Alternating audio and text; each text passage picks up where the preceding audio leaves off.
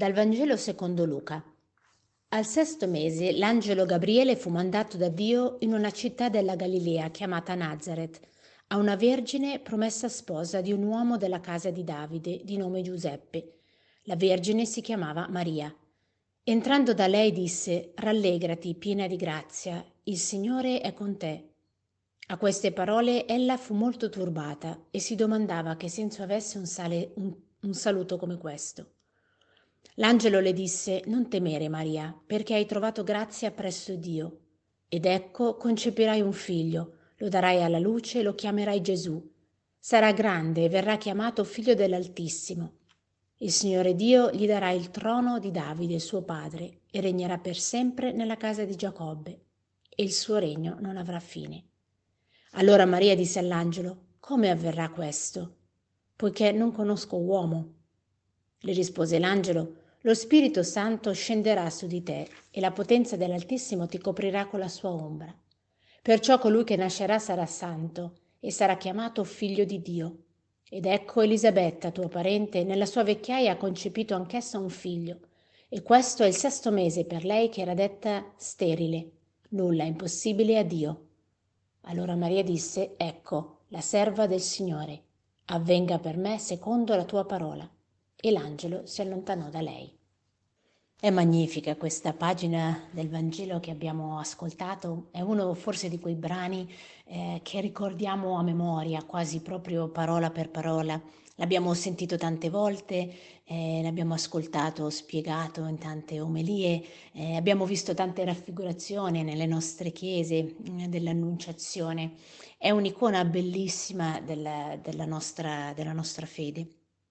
E lo leggiamo questo brano, eh, come accennavo un pochettino ieri, in parallelo con proprio la pagina precedente del Vangelo che è l'annuncio dello stesso angelo Gabriele a Zaccaria.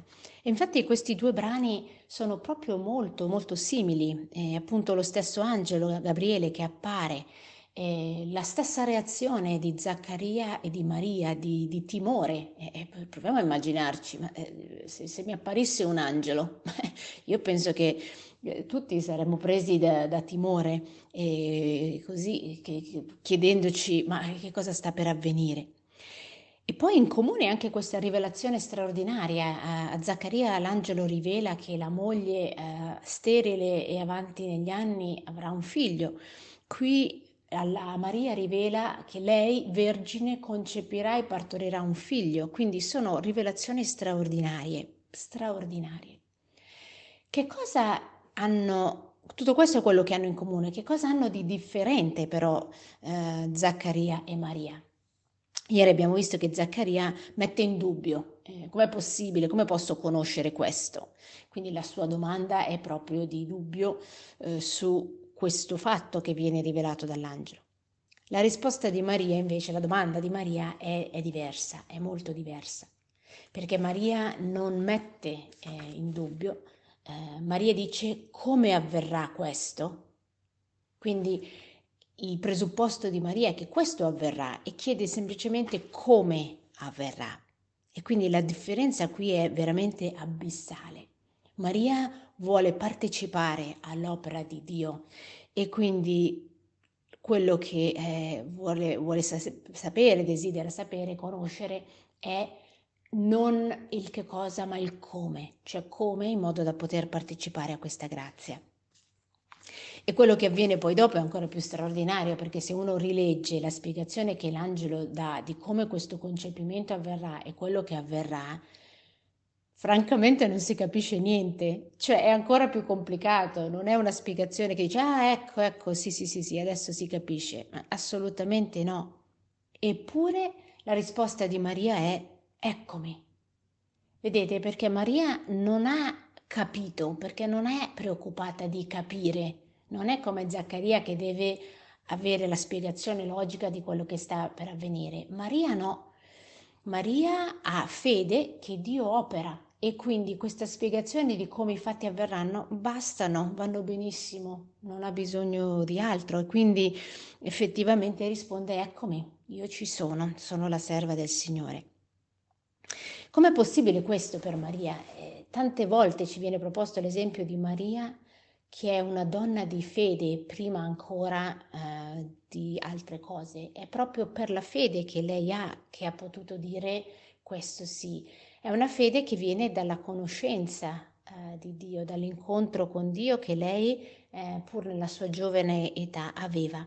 E allora questo è un po' anche eh, l'invito per noi. Tante volte i nostri dubbi, le nostre fatiche, le nostre paure vengono dal, dal conoscere poco il Signore o dal non conoscerlo affatto. E quindi chiaramente siamo più titubanti o siamo più legati al nostro modo di vedere le cose, quello mm, che ci sembra più affidabile, ma semplicemente perché lo conosciamo di più, eh, perché è nostro, perché l'abbiamo fatto nostro.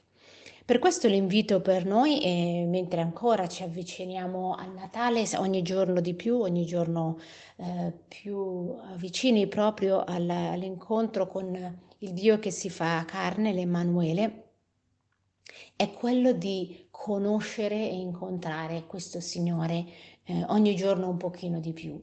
Solo se lo conosciamo di più, poi possiamo entrare in una relazione con Lui che è diversa, perché appunto diventa di, di fiducia e eh, certamente risponde anche al nostro desiderio naturale di affidarci, l'abbiamo detto altre volte in queste, in queste meditazioni, la nostra natura è di affidarci, quando dubitiamo è perché o siamo feriti o perché non abbiamo oh, incontrato veramente il Signore. E allora mentre ci avviciniamo a passi sicuri, passi eh, veloci anche verso questo Natale, conosciamo Gesù, incontriamolo oggi un pochino di più, lasciamoci provocare da questa parola, lasciamoci eh, penetrare proprio nel cuore da questa, da questa parola, da questo invito del Signore eh, che ha qualche cosa per noi proprio oggi. Conosciamolo di più oggi eh, e chiediamo tutto questo attraverso la potente intercessione di Maria, Madre di Gesù e Madre nostra. Buona giornata.